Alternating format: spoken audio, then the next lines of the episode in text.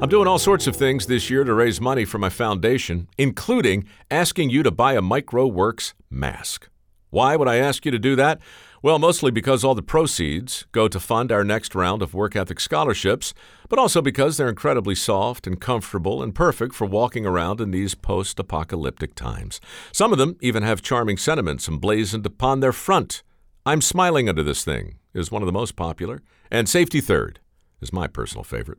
Lots to choose from over at mikeroweworks.org slash shop, and a great way to help us train the next generation of skilled workers. That's mikeroweworks.org slash shop. And this? Well, this is the way I heard it.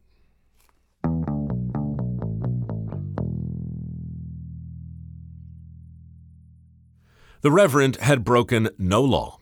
He was just another guy standing in the pulpit sharing the good news. True, he was not a full time reverend. He was a Lutheran layman who also ran the general store. In other words, a reverend dedicated to serving his fellow man. Though it should be noted that what he served them, along with a weekly message of salvation and a variety of household necessities, was whiskey. Again, the reverend had broken no law. He was just another guy who liked to make moonshine, a skill he was still learning from his uncle. True, the Reverend was profiting from his venture, but there was nothing in the Bible that said a man couldn't make a little extra cash on the side. Point being, the Reverend was churning out a product that everyone loved. Everyone but his wife. Your still is an abomination, she said. You have to get rid of it. I've done nothing wrong, said the Reverend. I run the only store in town, and this is what the people want. Besides, as long as it's legal, a man should be able to sell whatever he pleases. The reverend's wife responded with Ephesians 5:18, "Do not get drunk on wine, for it leads to debauchery."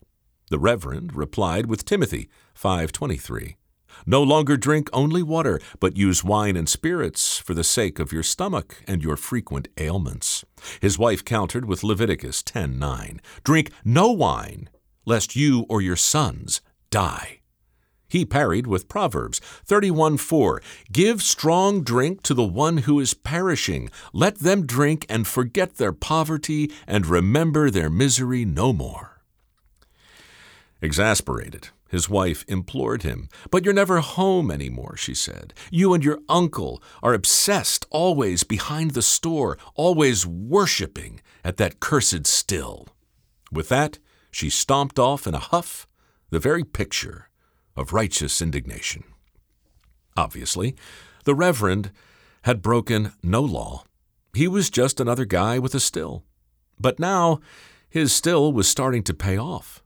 Under his uncle's careful instruction, the Reverend had begun to filter his crystal clear alcohol through layers of charred sugar maple wood, a new technique that gave his shine a smoky aftertaste and a warm amber hue. He called his uncle's method the Lincoln County process, and it was, by all accounts, a breakthrough in distillation that finally put some color into his product. People couldn't get enough of it, so the Reverend ramped up production and hired an apprentice, a young boy, from a nearby farm. Over the next three years, with the help of his old uncle and his new apprentice. The Reverend's whiskey became the toast of the region. And who knows, maybe his name would be on millions of bottles today if that traveling preacher hadn't come to town, intent on saving his flock from the wages of sin. At the camp meeting, this Bible thumping evangelist delivered a sermon packed with fire and brimstone and the promise of eternal damnation for all those who trafficked in hard drink. It was a devastating performance, and after the traveling preacher left, the Reverend's congregation, egged on by his righteous wife, gave him an ultimatum resign his still or resign his ministry. And that is why the Reverend got out of the moonshine business and went back to saving souls. He actually sold his still, but interestingly, not to his uncle the man who put the color in his whiskey, not to the man he once called the finest distiller I have ever known. No, when the chips were down, the good Reverend sold his still to the apprentice, a 13 year old kid with very little education, very little money, and very little chance of success. Why? Because the Reverend's uncle was not qualified to own a business. In fact, the Reverend's uncle was not really his uncle, he was his property. Let's be clear the Reverend had broken no law. He was just another guy who had purchased another human being. On that score, the Reverend's wife had no problem. After all, as long as it's legal, man should be able to buy or sell whatever he pleases, right? Prohibition is about more than what we allow and what we don't. It's also about what we discuss and what we won't. For decades, the tour guides in Tennessee have told the story of a kindly Lutheran minister who taught a poor country boy how to make whiskey. It's a good story. It includes the gold medals he won at the World's Fair, the band he started that still bears his name, and the square bottles he insisted on using so that his customers might equate his product with the epitome of a square deal. And of course, the famous limestone cave, the one with the underground spring that still flows with water so clean and pure it washes away the bitterness that other brands so often leave behind. Lately, though, their standard story has undergone some revisions.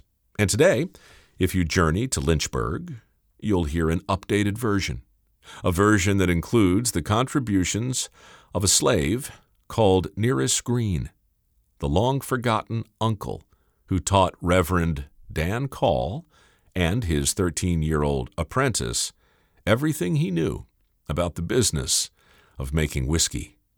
It's good to see credit given where it's due, especially when it's overdue. But no matter how often the story is told, generations from now, few will remember the Reverend who made the whiskey or the slave who taught him how. But the apprentice, he will never be forgotten. The 13 year old country boy whose name can still be found on millions of black labels, carefully affixed to millions of square bottles. The orphan who turned the moonshine of a reverend still and the knowledge of a single slave into America's best selling whiskey, Jack Daniel. Anyway, that's the way I heard it.